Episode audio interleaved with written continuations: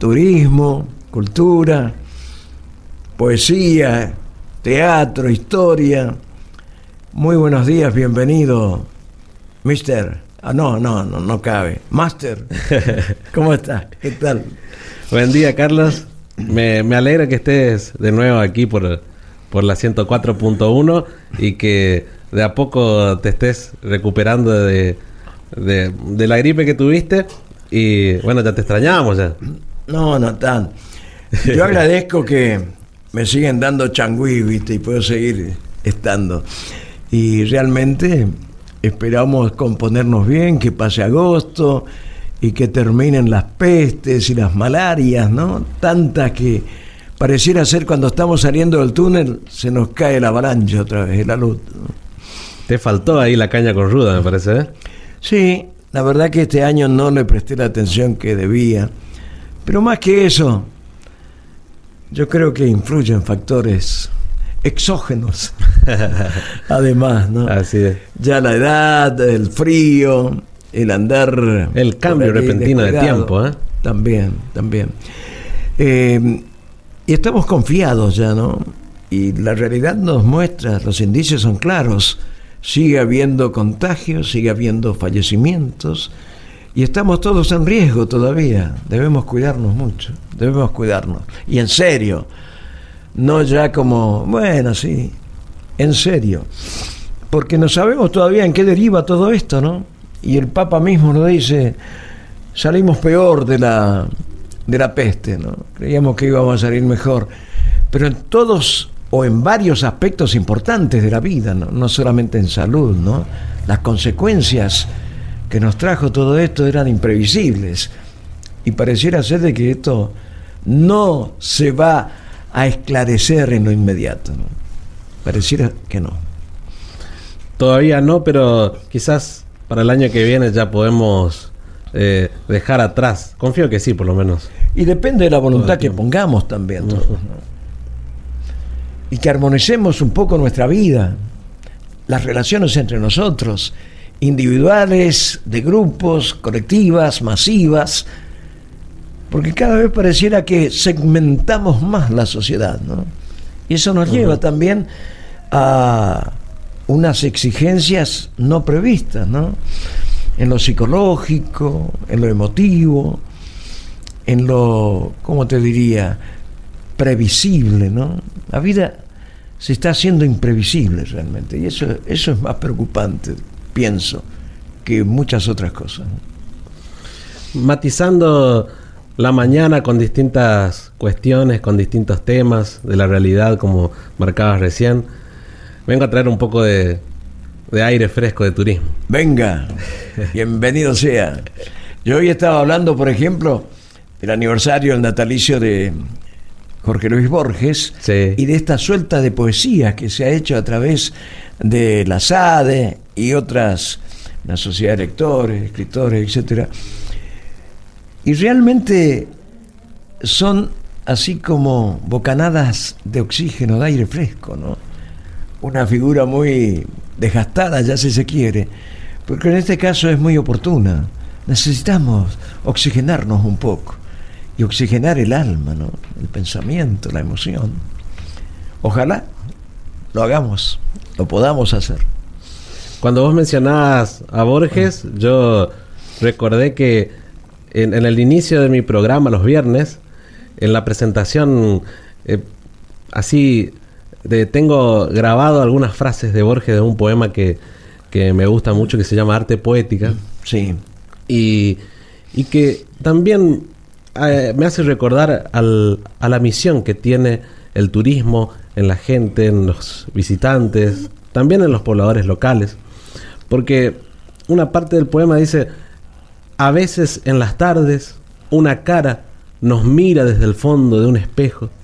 El arte debe ser como ese espejo que nos revela nuestra propia cara.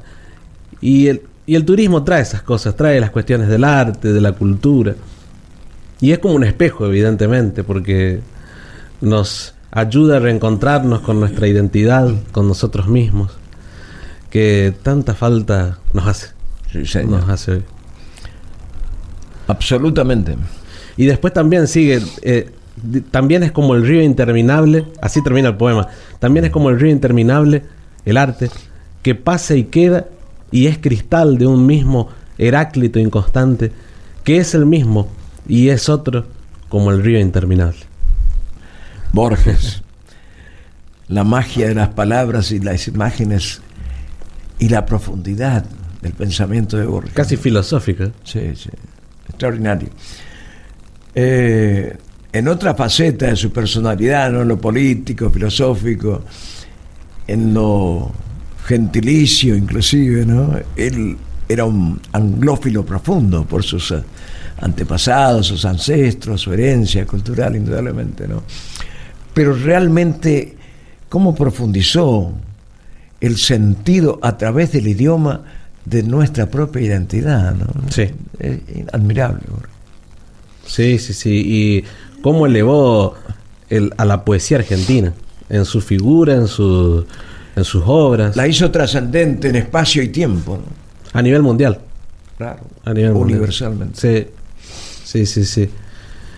Y bueno, siguiendo por estos, por estos caminos de la cultura, y, eh, y sabemos que todavía estamos en agosto, y, todavía brilla la figura de San Martín, del, del padre de la patria. Quise tomarme el tiempo para escribir sobre la escultura que está en la plaza que lleva su nombre, la Plaza San Martín, acá de la ciudad de Goya, que vale aclarar que si bien todavía se mantiene esa estatua de bronce de San Martín de más de dos metros, hay algunas esculturas que ya desaparecieron, Carlos. ¿eh? Desaparecieron y, y, lo digo de, de, forma lamentable. El año pasado eh, habían destruido toda la, la familia de San Martín que había hecho el artista Nazareno Velázquez eh, en madera, con esos árboles, árboles centenarios que habían caído en su momento por la tormenta. Y mm, hace unos años, hace cinco o seis años, había, lo, había hecho arte, estaba allí eh, San Martín y su familia, San Martín de pequeño, acunado por Rosa Guarú. También así una placa del padre Julián Cini. Digo esto como para no olvidar estas cuestiones porque debemos, debemos proteger y, y, hacernos cargos de nuestras cosas que están en los espacios públicos, que son y no son nuestros, pero les, les pertenece a todos y es parte, es la materia prima del turismo. Estos lugares, estas esculturas, todas estas manifestaciones de arte y técnicas de nuestros artistas. Entonces yo animo esta mañana a conocer, a saber un poco más sobre lo que tenemos en nuestra ciudad y cuidar nuestros espacios verdes, cuidar lo que tenemos para, sí, para el turismo, pero también para nosotros mismos. Sí, señor. Escuchamos atentamente y aprendemos. Vamos con mi editorial entonces.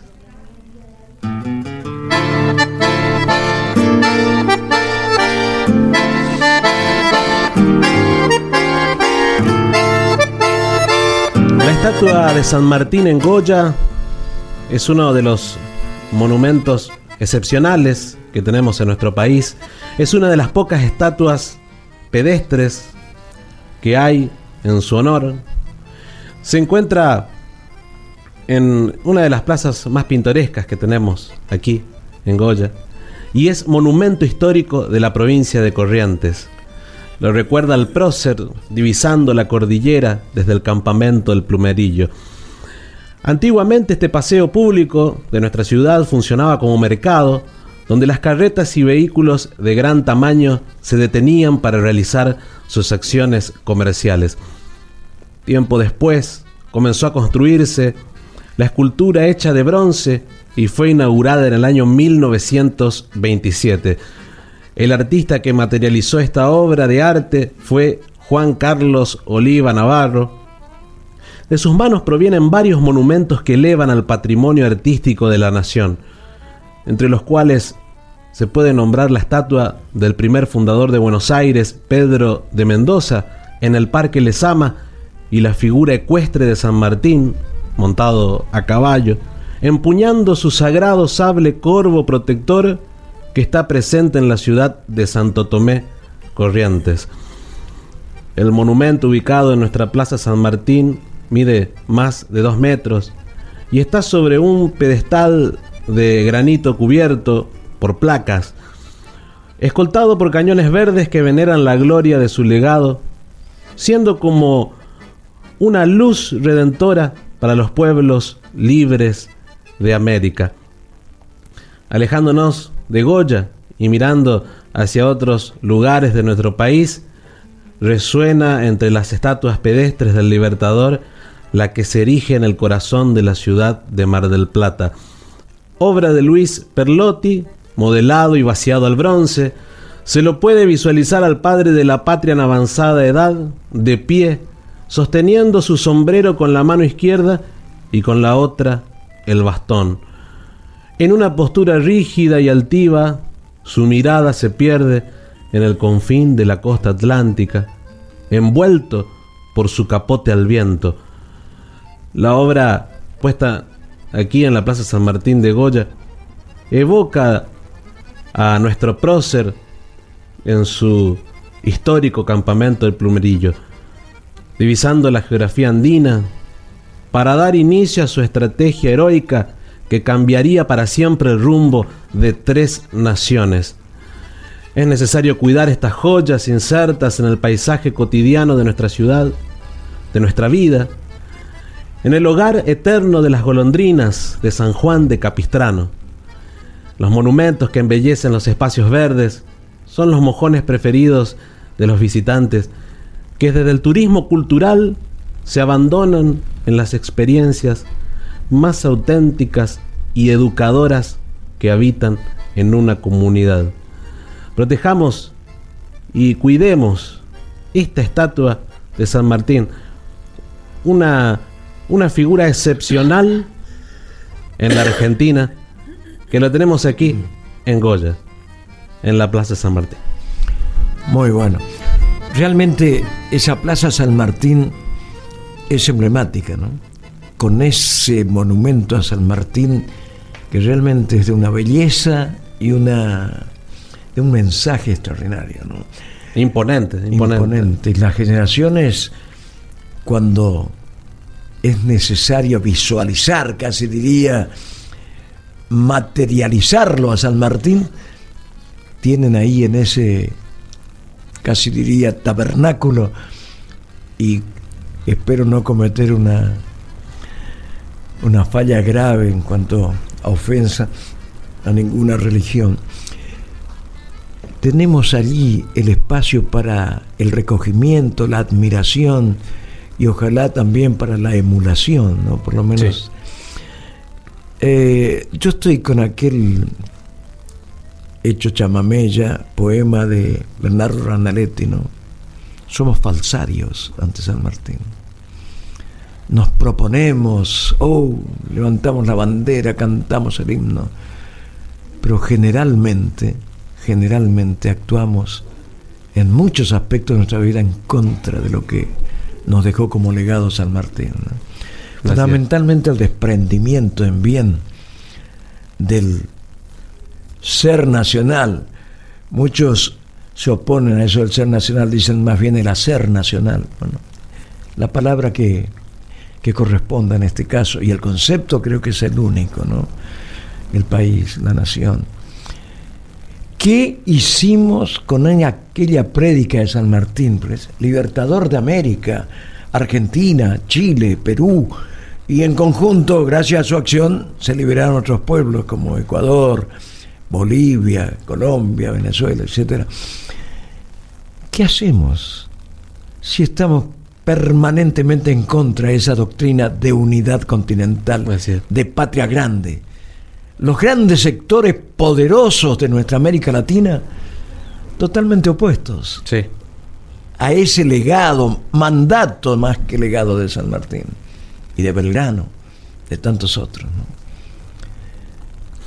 Me pregunto, ¿cuántas cosas, Carlos? Eh, ¿Hasta dónde eh, visualizó San Martín el futuro, ¿no? que nos imperiosamente nos pedía la Unión Americana? Y la exactitud del concepto de Bernardo Randaletti. todos acá cantando loas, todos falsarios, en gran número. Así es, sí, sí, sí. Y, solamente basta mirar eh, las máximas que le dejó a, su hija y ya me quedo con eso que decís, como un mandato, un mandamiento que tenemos allí. Claro, como casi diría un legado a la formación individual, desde la primera infancia. Porque no podemos ser grandes cosas si nosotros no nos formamos como personas. Bueno, en fin, filosofar al puerto, decía un amigo mío, pero no es real esto de que nos detengamos a, reflexionar alguna vez en serio.